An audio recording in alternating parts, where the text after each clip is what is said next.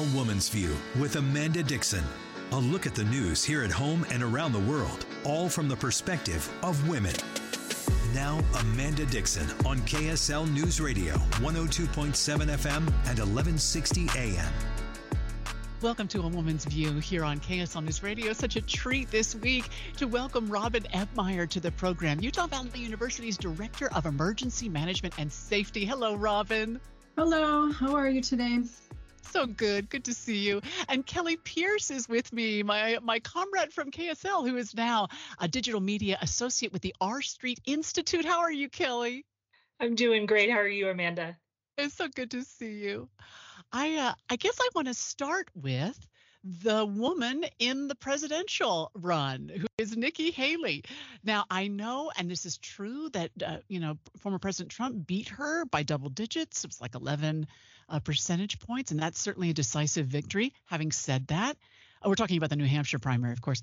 Um, she got 43% of the vote, which was significantly higher than some would have uh, predicted. So, where do what do you see? Do you think that the head of the Republican Party is right to ask her to step aside at this stage, or would you like to see her continue? Kellie, you're my my uh, aficionado when it comes to politics. May I start with you? No, I don't think it's right for. It's not surprising, right, that they would ask Nikki Haley to drop out. But should she drop out? In my mind, no, absolutely not. This is the race is not over with. Nikki Haley you know, significantly increased her polling numbers and eventually her vote total because she had, did that retail politics going door to door. So maybe that's something she can do in Nevada, South Carolina. There's a long way to go. So I think she should run the campaign that she wants to run, and you never know what's going to happen. Yeah, I was talking to Boyd Matheson the other day, and he said that she's been spending her money very wisely. And by that, he meant she still has a lot left so that she can keep going. She didn't blow it all up front. She still has a lot in the coffers.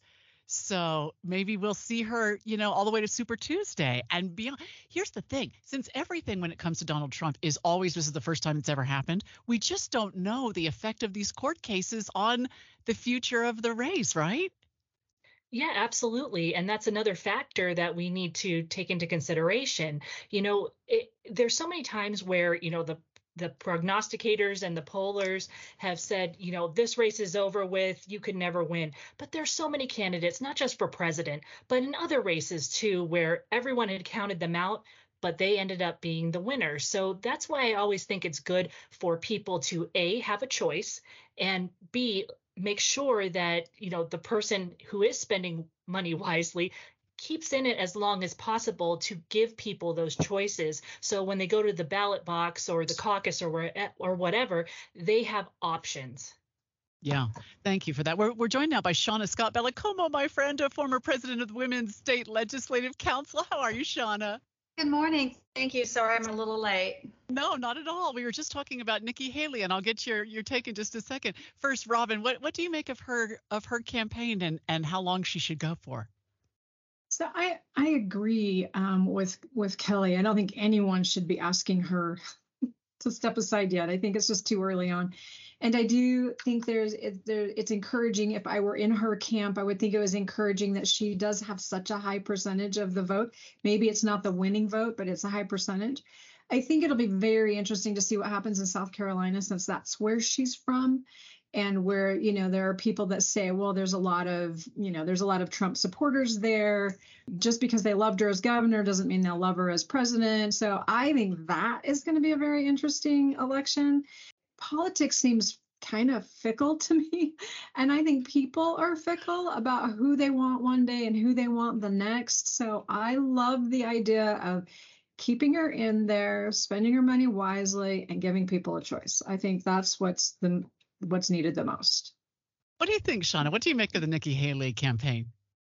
I think she's a great alternative to Trump. I don't believe the uh, moderate Republican Party wants to live through another four years of Trump or the rest of the country. I think the people that have come out to vote and support him are the people on the far right. Um, those outliers that are always going to vote for him. So I in no way should she be hanging it up. I mean, she needs to continue. I I think that she will uh, gain momentum and gather those delegates. What would you think, Shauna, about uh, the possibility of Trump offering her the vice president slot? I just don't see that happening. If you look at his personality type and read reports, he is obviously narcissistic, even to his supporters who like him will admit he's narcissistic. He wants someone there to build his ego. He doesn't ever want someone there to compete with him it would have to be someone that would be willing to stay in the background, maybe forego um, the Constitution, not care about America, be willing to commit treason. So, you know, yeah, sure. If you want another criminal in office, go ahead and and find find someone who will go along with that type of thinking. What do you think, Kellie, about the possibility of her as a as a running mate?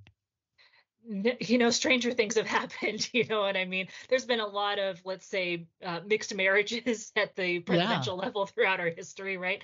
However you know if i was in the room with her i'd want to ask her questions like okay if trump is the nominee for the republican side and he asks you to be the vice president what do you actually get out of this? Do you actually benefit does your brand actually benefit? Do the things that you want to achieve actually does it get closer to the things that you want to achieve? So that's what the questions let's suppose uh, just in our fantasy land that uh, Mr. Trump becomes a nominee again and he asks her to be the vice president. The questions that she would have to ask are what do I want to accomplish and does being his running mate do that? Yeah. What do you, what do you make of that idea, Robin? Yeah, I, I totally agree with that. I think she needs to look at the long view and decide. I love that um, branding word that if it if the long view is I want to be president at some point, will this coupling create that ability long term or will it harm it? Mm-hmm. Uh, and where we have no idea what could happen in those four years, I think you'd at least have to pause. I mean, there is the argument of your name recognition. So you could have a decent vice president and it could help your brand and and you could stay out of the fray and you'd have that name recognition if in the long run you want to be the president. But it could I think it could also hurt her and and that's the part she'd really have to decide what she wants there. Yeah.